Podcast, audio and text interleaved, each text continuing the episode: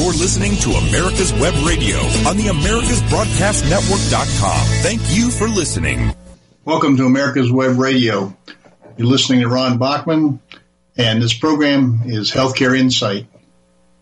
Many of you have been with us for many weeks, listening about new ideas on healthcare reform, healthcare changes that can be made at both the federal level and the state level.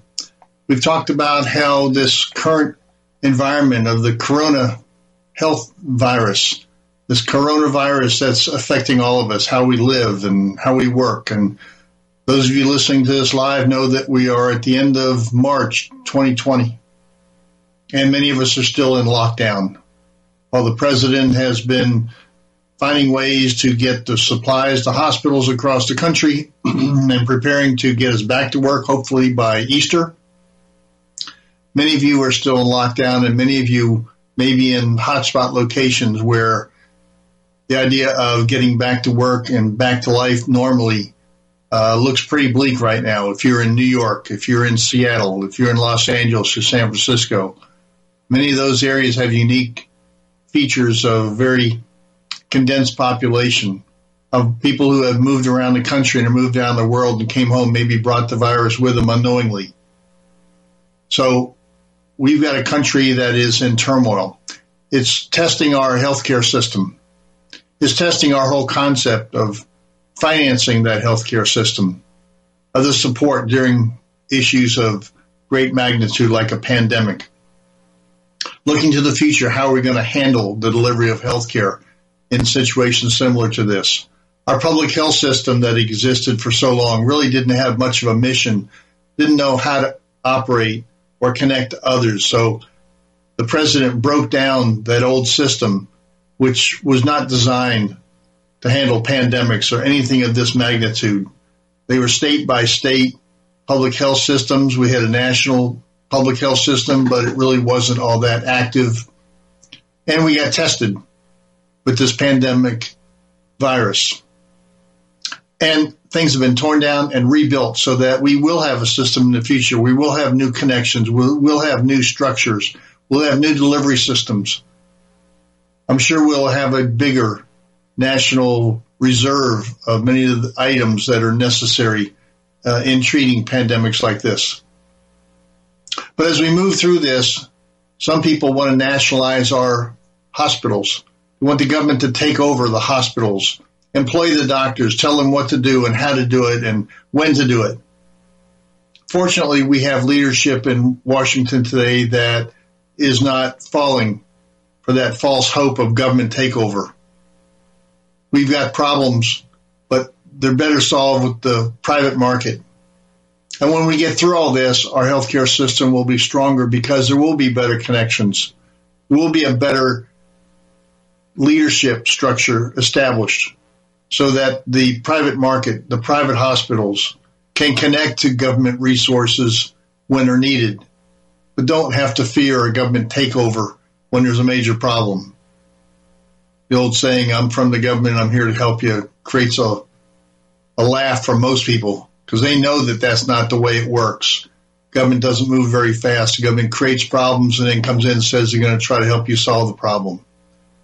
When we get through all this, I'm convinced that we'll also begin to take a look at the financing of healthcare and how the private market really is the answer to financing private healthcare through private health insurance.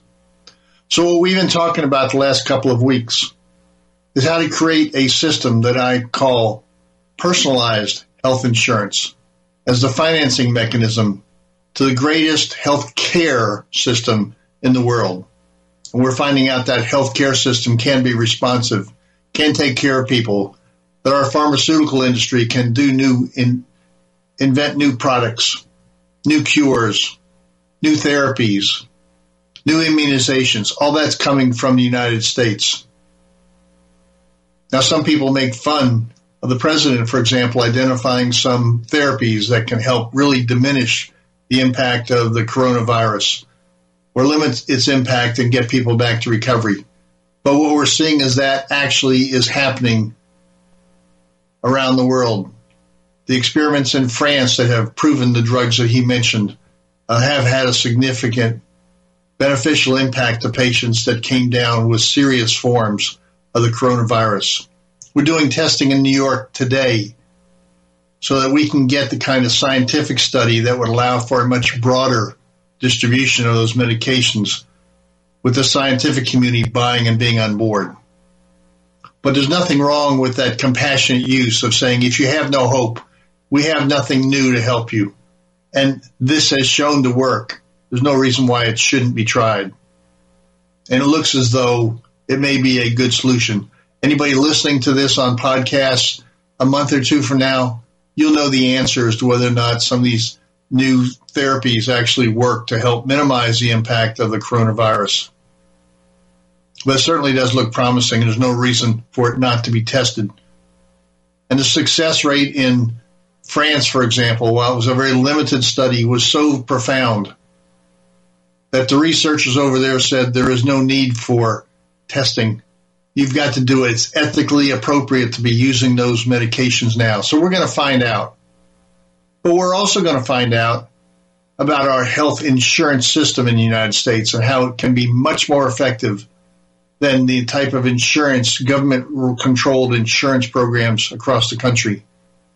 We know that insurance companies have stepped up in emergency and provided for the tests at no cost to individuals.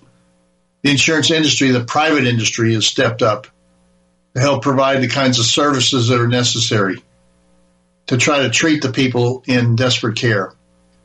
So I want to continue to talk today about personalized health insurance because we have to do something and maybe it's time the Republicans and Democrats get together just like they did today with their bailout package, if you will, to help individuals, small businesses, and these large companies like the airlines and the, the cruise industry that have been so hurt and employ so many people to keep those companies from failing. And President Trump was on the forefront when he said there are certain industries we need to have the United States for our own security, our own benefit. So he started to bring back the steel industry, saying we can't rely on other countries if we have to build and prepare for war, prepare for battles around the world. And the same thing now, I think, is being recognized that we can't allow our medications to be dependent upon what they're willing to do in China. They've already, China's already threatened us as a country to withhold kind of medications that are produced over there.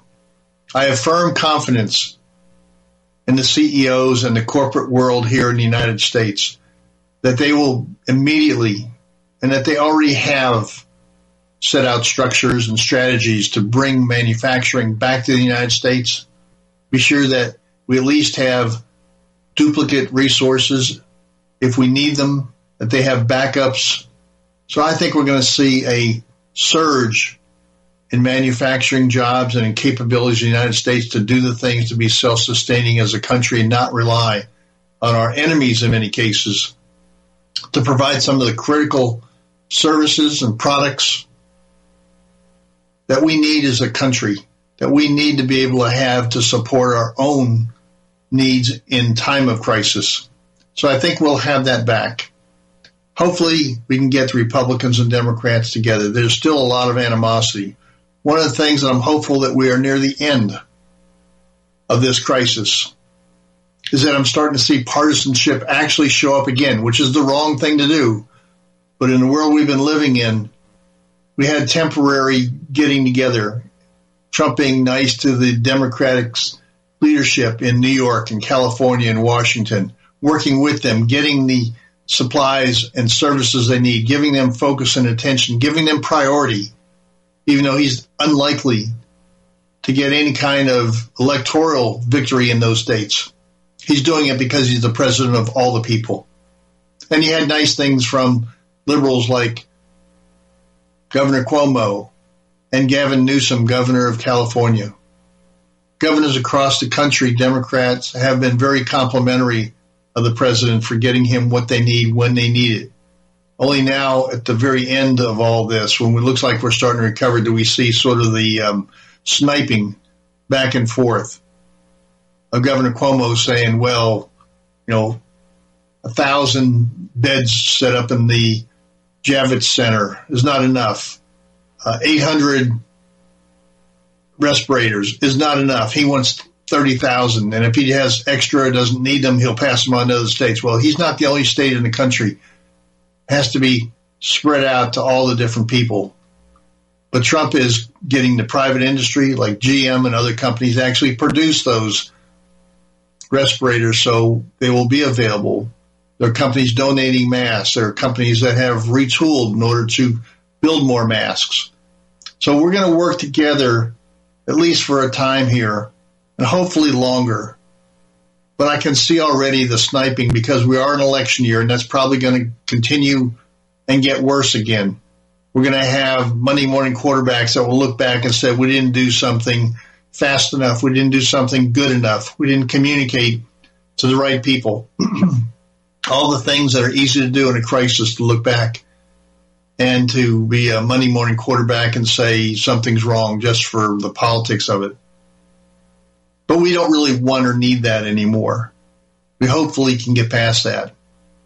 And I think whichever way it winds up, whether we can come together a little bit for this time frame or whether it's after the election and things get settled down again, we've got to figure out how to work together.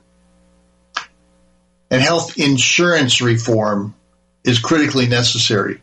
We know the Republicans do not have a consensus on health reform. They just keep saying they're going to cover pre-existing conditions, but there's no plan out there.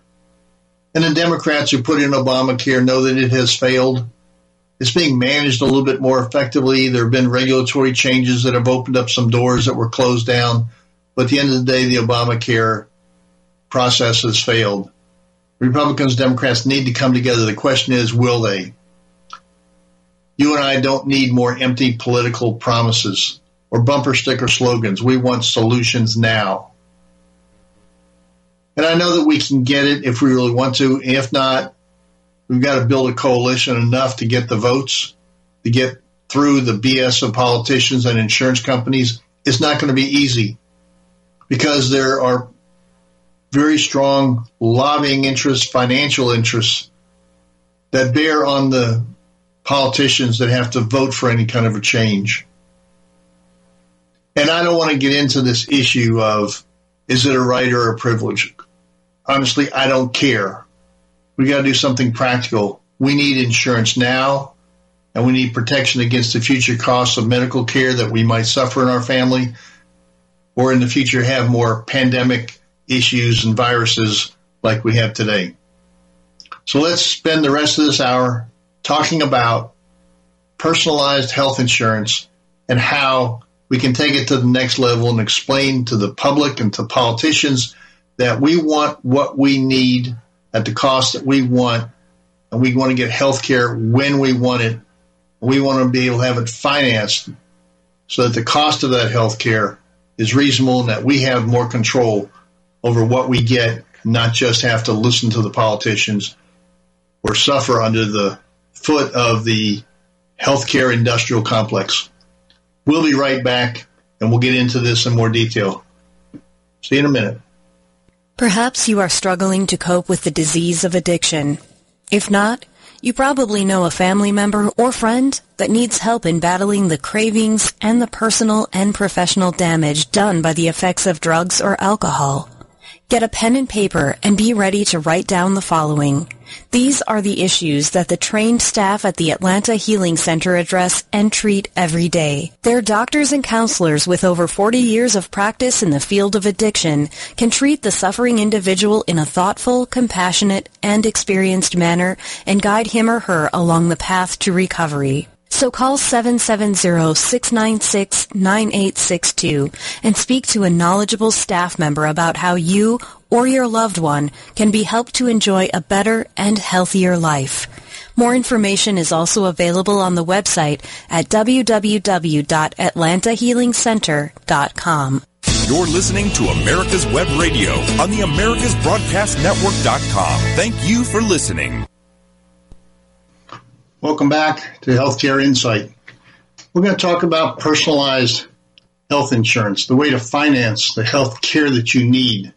Without the ability to finance health care, you're never going to get the health care that you really want and that you need. So let's get into the description and details of personalized health insurance. And you know that's important because what happened during this coronavirus scare, the president called in the insurance company executives and said, I want you to cover this test without cost, without coinsurance, without deductibles, without copays. The insurance industry complied. That's where the private market and the government can work together in times of crisis. But as we move forward to real health insurance reform, after we get through all this crisis that we're going on now, and we will get through it, I want to warn you about typical political tricks that occur anytime we try to make major changes. now, one trip is that they that they use against us is that everyone points a finger of blame to the other person for our dysfunctional healthcare system. Insurers blame hospitals and doctors. Hospitals blame insurers. Doctors blame lawyers. Employers blame non-compliant employees and hospitals blame technology and increasing costs. And so the blame goes on and on with no solution. Another trick they use is to propose comprehensive solutions to large problems. Now, healthcare is a large problem. It incorporates almost 18% of our gross domestic product. Any industry that large is complicated and it has a lot of vested interests that will protect the status quo. And they use that against us by suggesting comprehensive reforms that include other political agendas. That way, everybody will find something to oppose when you have a comprehensive solution. As a consequence, nothing ever gets done. Because it's hard to be for something, it's easier to be against something. So when you have a comprehensive reform, there's something in there that nobody likes enough to vote for the whole package. Now, politicians and lobbyists in particular know this. They use it all the time. They assume we're just too stupid to understand, and they use industry and political shorthand, a lot of the alphabet soup letter organizations and products and structures. And they just try to make it complicated, but it really isn't. It doesn't take a rocket scientist to know the difference between health insurance and health care. And while they're intertwined, health care is how one receives services from medical providers, doctors, and hospitals, as an example. And health insurance is how one finances health care. So we've got to work on the first part. How do we finance it? That's what most Americans are really looking for. And how do we do that? Well, most Americans, 176 million, get their health care through their private health insurance sponsored health insurance. And then if you're another one of the 28 million people who are uninsured, you know that the way you would get your health care that you want without delaying or having to pay for out of pocket is to have good health insurance. Those are the people who most clearly understand the value of health insurance as the access door to health care.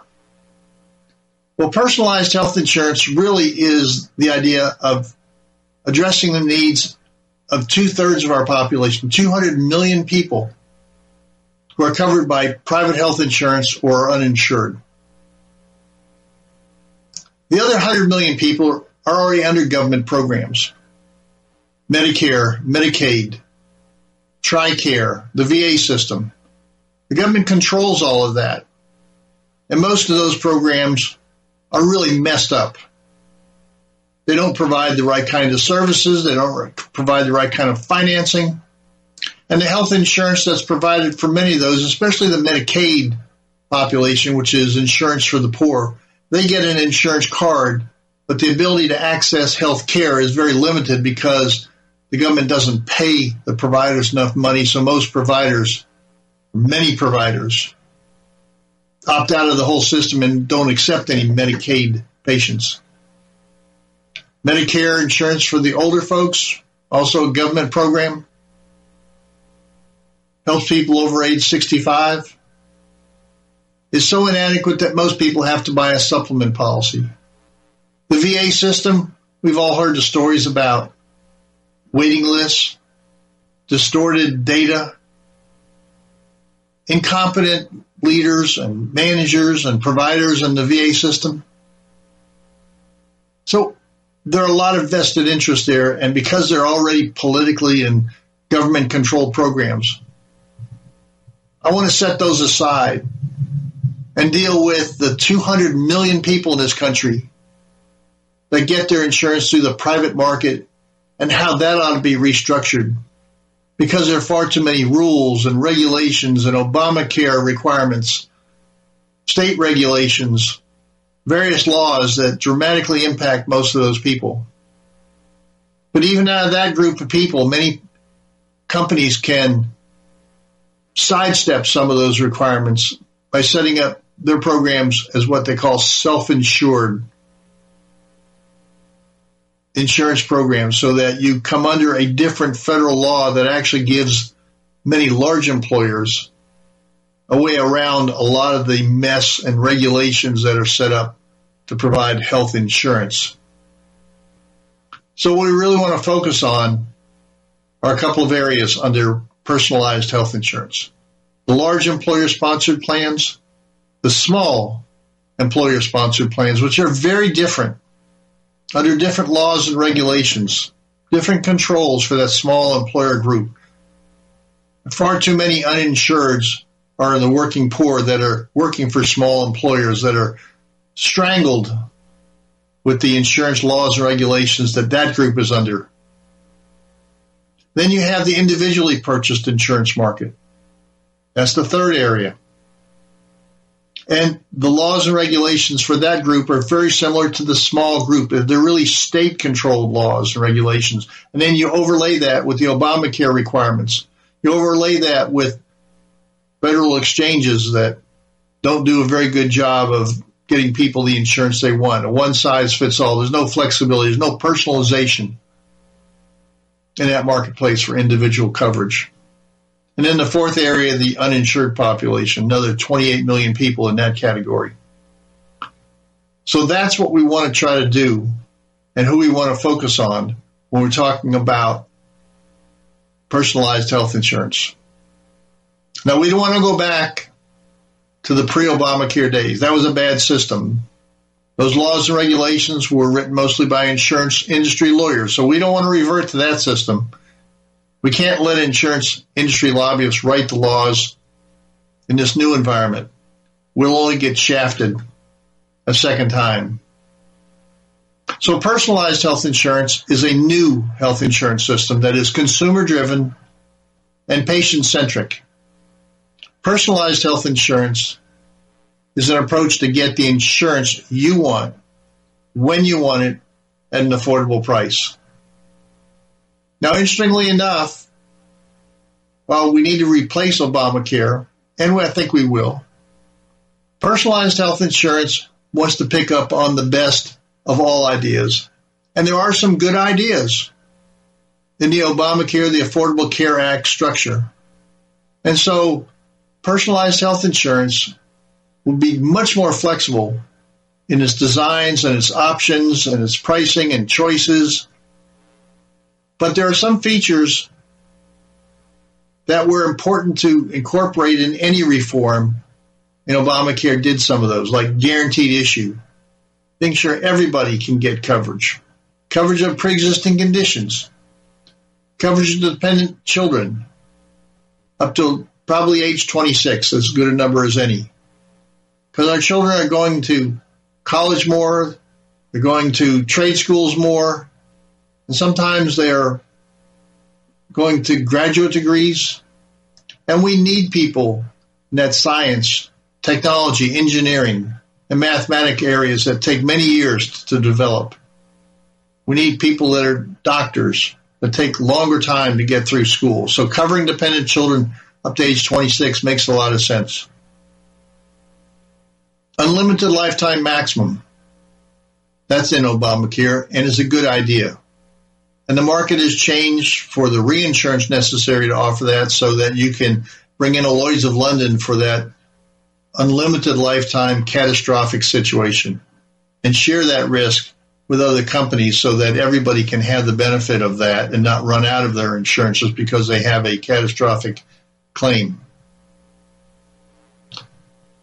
So the personalized health insurance builds on the strength of the country. It uses its efficiencies, innovation, and choices of the private market and the consumer protections of government.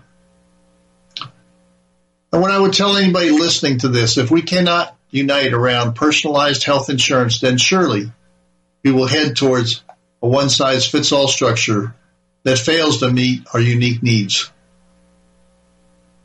So how would personalized health insurance help you and your family? First, you are unique with different needs during the changing times of your life. Second, your family medical concerns will change from when you are single to when you first have children to when you become an empty nester.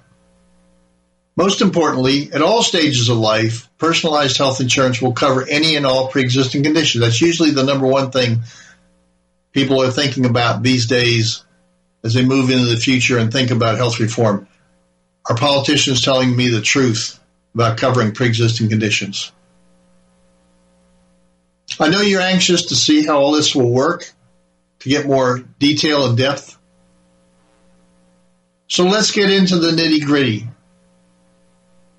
If you're an individual applying for insurance, you're guaranteed acceptance under a personalized health insurance plan in one of four ways.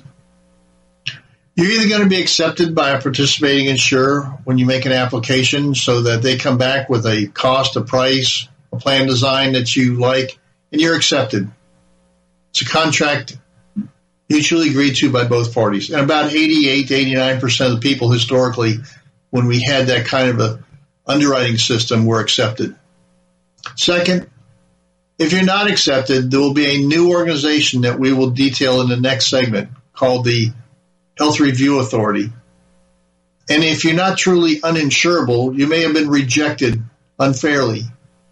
So we're going to level the playing field, and that Health Review Authority is going to give you a certificate of guaranteed coverage, which you can take back, and the insurance company will have to provide you with insurance at an affordable rate. The third, if you're not truly uninsurable and you've been rejected, haven't been able to find a compatible, mutually agreeable policy at the right price, you can be accepted into a premium subsidized insurance program. It may look very similar to an Obama exchange, but for a much smaller part of the population, much more targeted towards a premium subsidy. And then fourth, you can get acceptance into a subsidized impaired health support group if you're truly uninsurable, and that's about 2 to 3% of the population. Those are the people who need the most help to lower our healthcare costs of nation. So simple as one, two, three, four, it's easily communicated. No one is mandated to buy insurance against their will, but 100% of Americans will be able to purchase health insurance if they want it. Come on back in the next section and we'll describe in more detail how this actually can work you're listening to America's Web Radio on the AmericasBroadcastNetwork.com. Thank you for listening. Welcome back to Healthcare Insight. We're talking about an entirely new way to find, to promote, to actually get the country to restructure its health insurance system. We've laid out the basics for what I'm calling personalized health insurance. Personalized is a key word here, obviously. And what it means is that you can get the insurance that you need. You're a unique person. And the structure ought to allow for you getting what you need that provides the coverage you want. Now, we've talked about steps one, two, three, four in the last segment of this program. And that really applies to individual insurance, people looking for individual policies, which is only about 5 to 10% of the insurance that's purchased in the United States. The real issue about a true health reform that helps you get to a personalized coverage is not only individual insurance, which can clearly be very personalized to your specific needs, but also to get small group insurance policies that more effectively meet your need. Those policies are many times selected by an employer, but you have options within there, and the type of program that your employer selects can dramatically impact what your options are. So let's consider the situation where you get health insurance through an employer. Now, I focused on small employers because if you're working for a large self-insured employer, they're regulated under a very different, much more flexible federal law called ERISA. Now, you may not even know that your employer sponsored plan is self-insured. Just go and ask your human resource department. They'll tell you. It's not a secret. ERISA laws and regulations are completely different from the laws governing individual policies and small group contracts.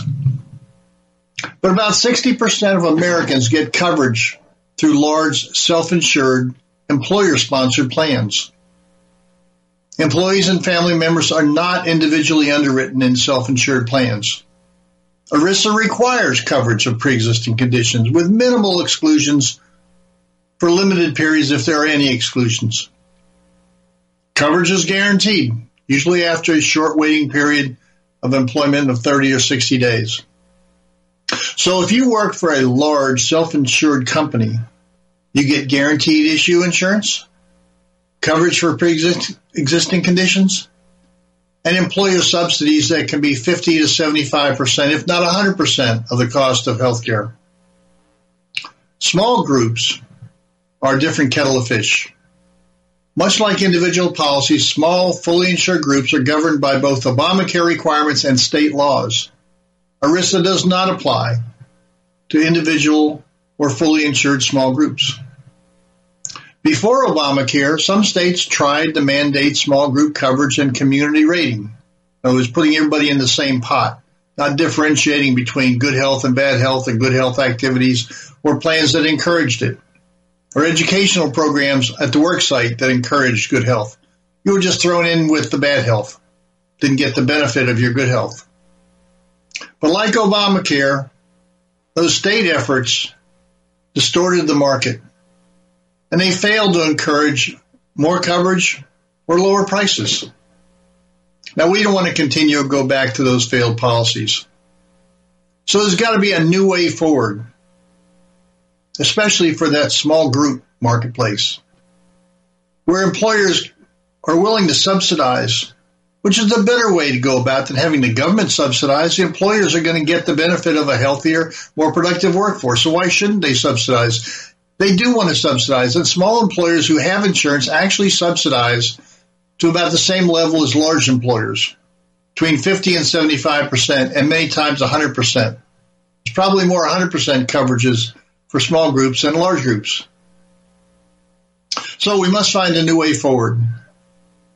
Personalized health insurance creates a path for persons in small groups, employees and family members with serious chronic and persistent conditions to be accepted into the impaired health support group that individuals are accepted into that I described in the last segment. But segmenting these needs from their small group coverage would not create a stigma of saying, well, I'm identifying you as a special person because it's a special service to provide the extra help and support needed to deal with impaired health conditions. Most employees don't want to be identified as high risk, but they're certainly willing to accept help for their impaired health. Most employees and family members, for most of them, Personalized health insurance for small groups be handled much like that personal health insurance for individual policies. The major difference is that you would be the and the employer would be subsidizing costs. Notice everybody puts in a little bit. That would be true if you're an individual going into this impaired health support group, you would pay part of the premium. And if you're coming from a group, you would be paying part of the premium but also your employer would be subsidizing the cost in that impaired health support group. So while you're no longer a part of the employer's experience, the employer's contribution per employee or per family member, if that's what it involved, would go in to help pay for the costs and subsidize that impaired health support group. which probably has additional support from state and or federal monies. So it can be very affordable to the individual that has the impaired health because there's multiple streams. Some would call it a braided stream of funding to help support the impaired health support coverages. So within a small group, there might be a serious condition that makes a plan member, an employee or family member uninsurable. And that would affect the insurability of the entire group and or add significant premium cost to others in the group. And if you did what some states did with what I called community rating a minute ago, it would increase the cost for everybody and all those people who are uninsurable in small group business would create a higher premium cost for everybody. So it makes small groups who would like to buy insurance for their employees unable to buy because the entire community rating is that much higher. So personalized health insurance would allow them to qualify for the same impaired health support coverages provided under individual policies. So in this case, it's not one, two, three, four, but the answer is one, two, three. First, all members of the group are accepted by a participating insurer. In most states, pre-Obamacare, that was the case, and there's no state or federal subsidies involved.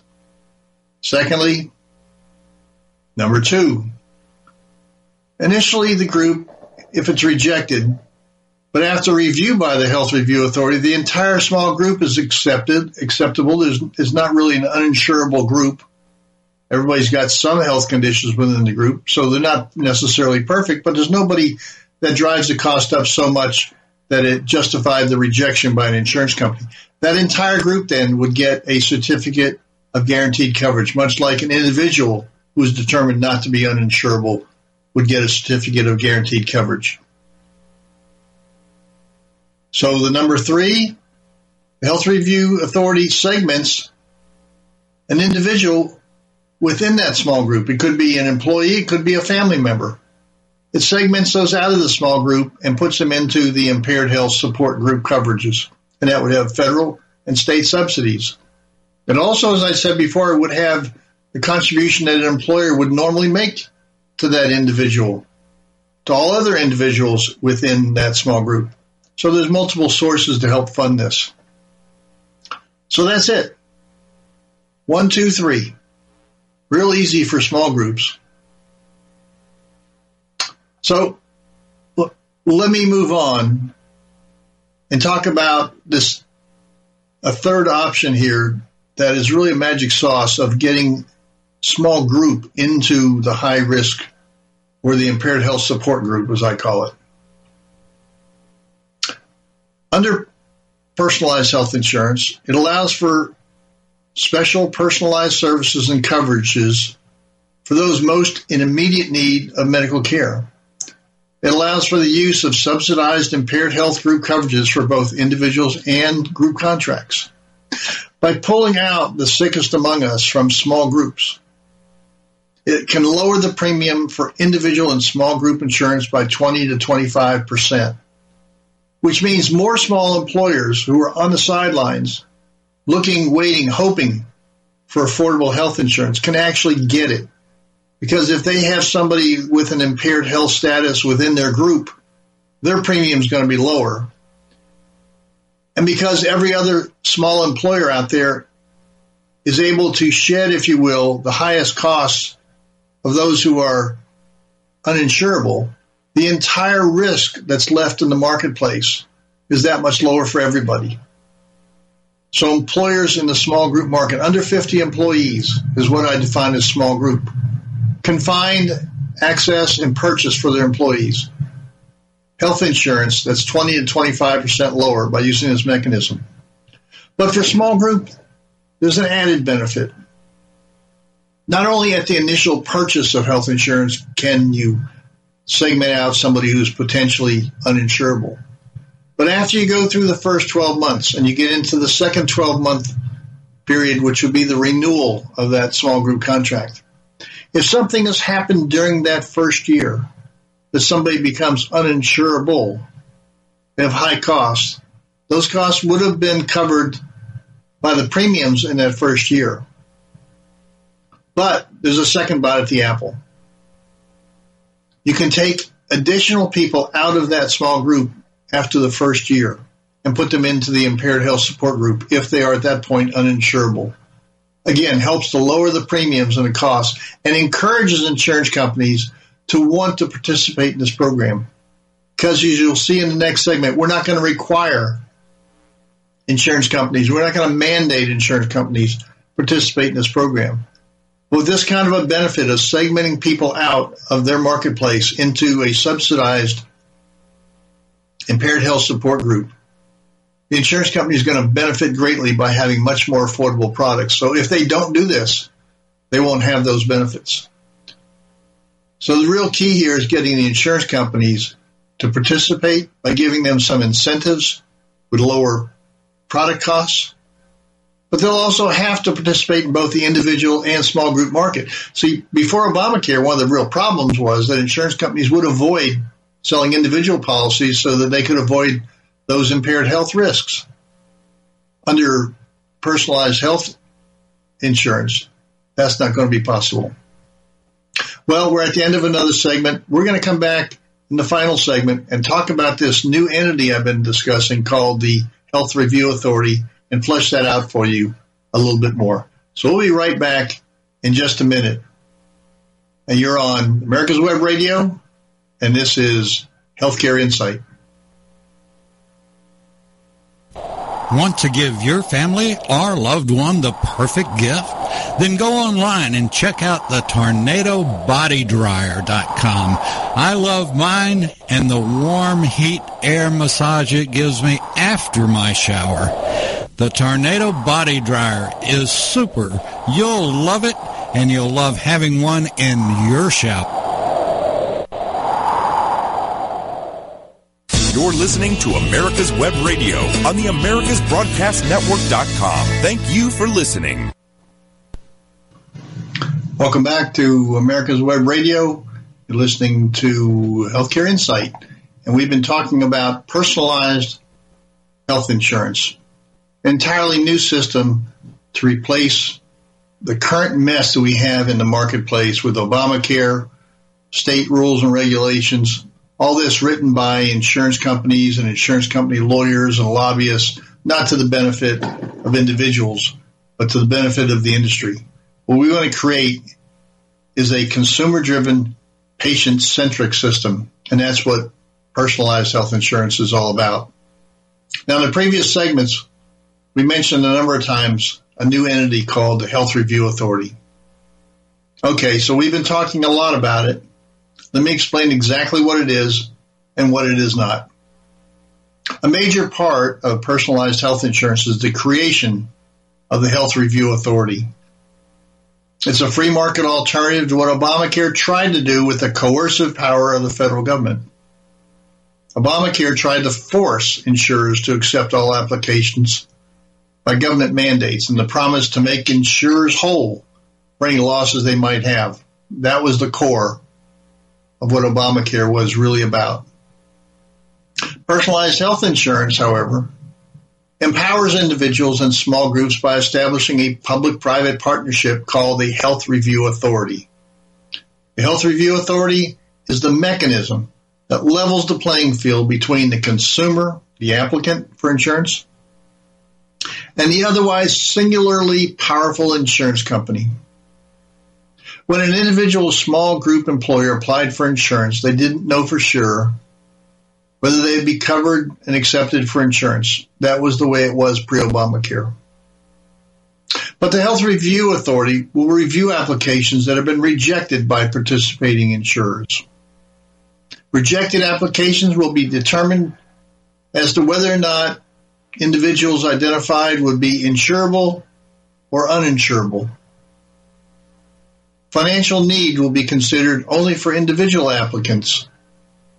So if they're insurable but they have a financial need, that'll be considered.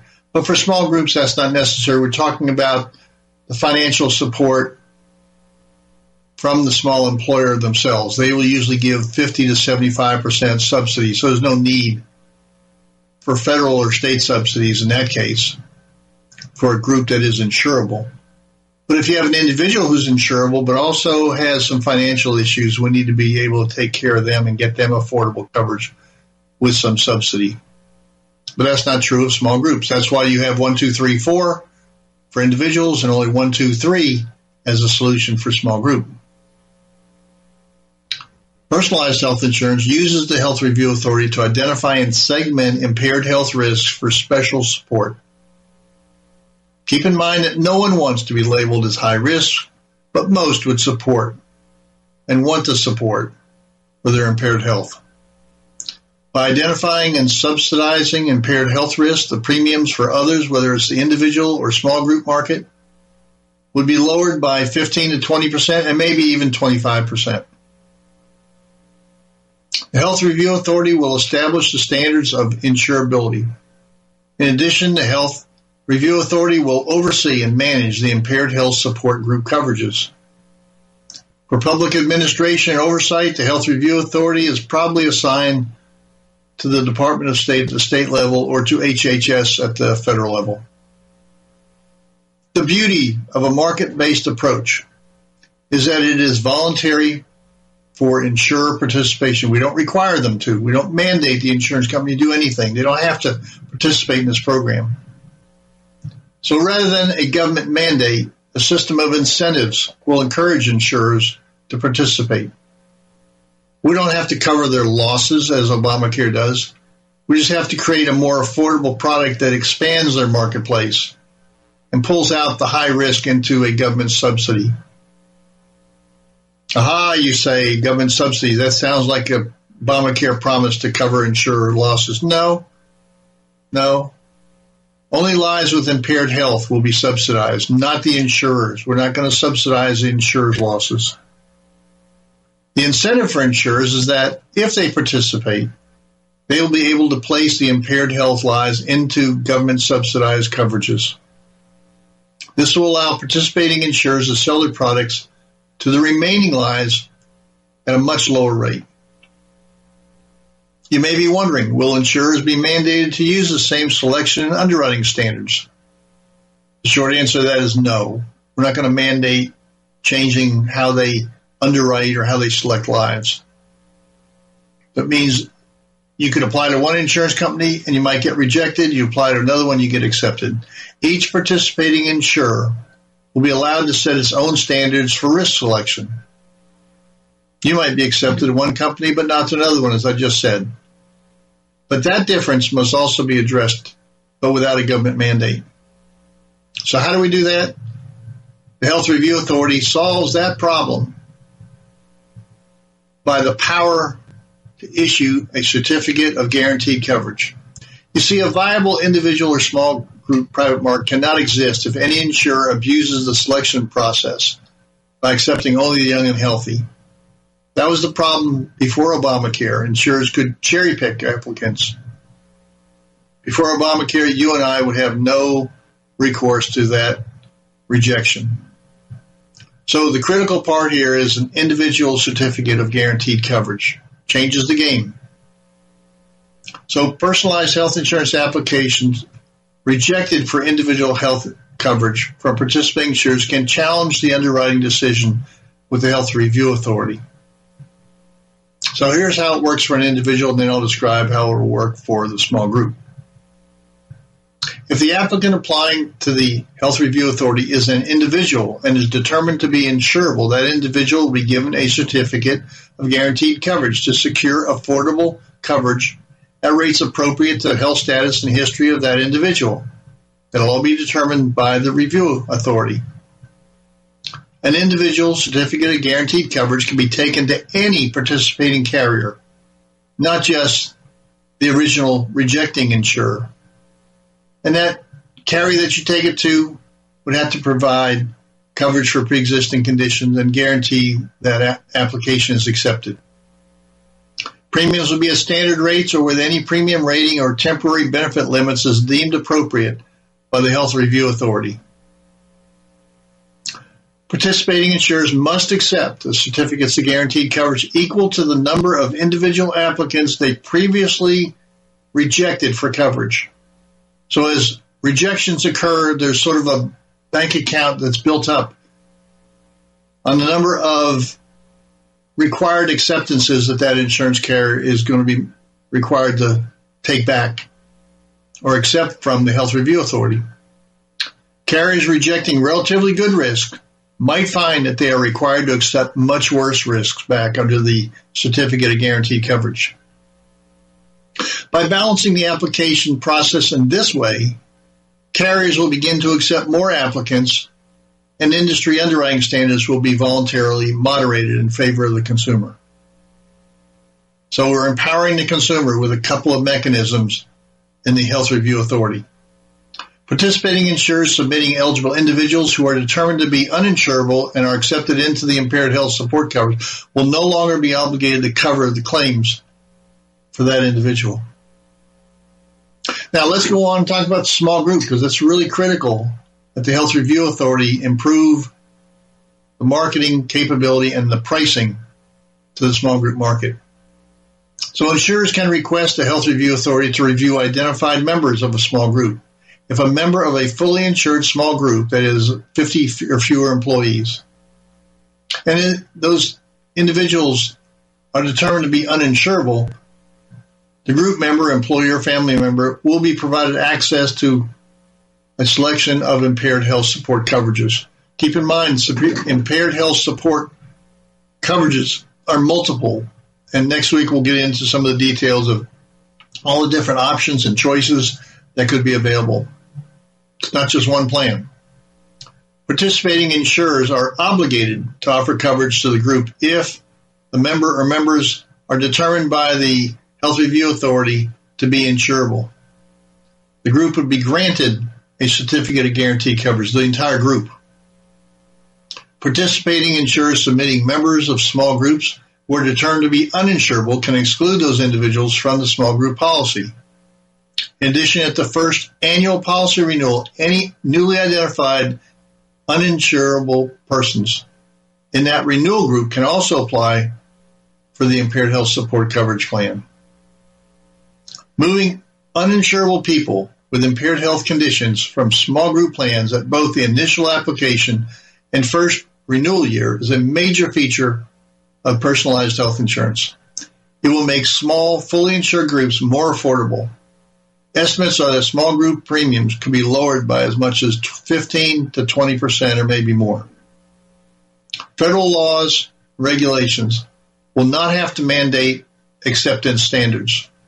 However, over time, insurers will begin to improve and approve more individual and small group applications so as not to accept those with a certificate of guaranteed coverage, which may not be as good or as healthy as the lives they turned away. So that's the process. Now, it's hard to know for sure how many people are truly uninsurable, but there is ample evidence that the number of and the cost is much smaller than most would presume. Obamacare actually gave us a test on that. It proved the number of uninsurables to be lower than expected because included in Obamacare was a three and a half year test program known as the Pre-Existing Condition Insurance Plan, or the PCIP for those alphabet soup fans out there. It launched in the summer of 2010. The Affordable Care Act actually appropriated $5 billion to finance the program. Three years later, by April 30th, 2013, there were only 110,000 individuals enrolled in that program, and they expected many, many more. In addition, a Kaiser Foundation study in 2011 showed that the uninsured is a percentage of the individual market to be 2.2%, and the individual market is only about 5 to 10% of the population in a small group plan, any poor risk is usually moderated by all the good risks in the program, unless that one person is truly uninsurable. We talked about how we could pull them out of that group. Therefore, the presumed uninsureds are probably less than 1% of the total privately insured population. So before Obamacare, these people were dismissed into state high risk pools, which we've said many times we don't want to go back to that but we can go into an impaired health support group, which actually helps these people get better. That's the whole purpose of personalized health insurance. So we're going to cover more about how the details of this work, how the system actually works next week. We're going to get into how and why the insurance companies would really want to do this, how and why the country ought to move in this direction, and how and why you as an individual can help support the development of a personalized health insurance system, both by asking your employer to implement certain programs to help support politicians that are willing to go in this direction, but to make your voice heard because you have the most powerful weapon in the world, and that is the vote. We're going to talk about how you can actually make all this work in our next section. So this is not just an academic exercise. This is not a think tank process. This is not something that high in the sky. This is stuff that we can actually get done. And you can actually get what you need. And you can actually get things that'll help your family.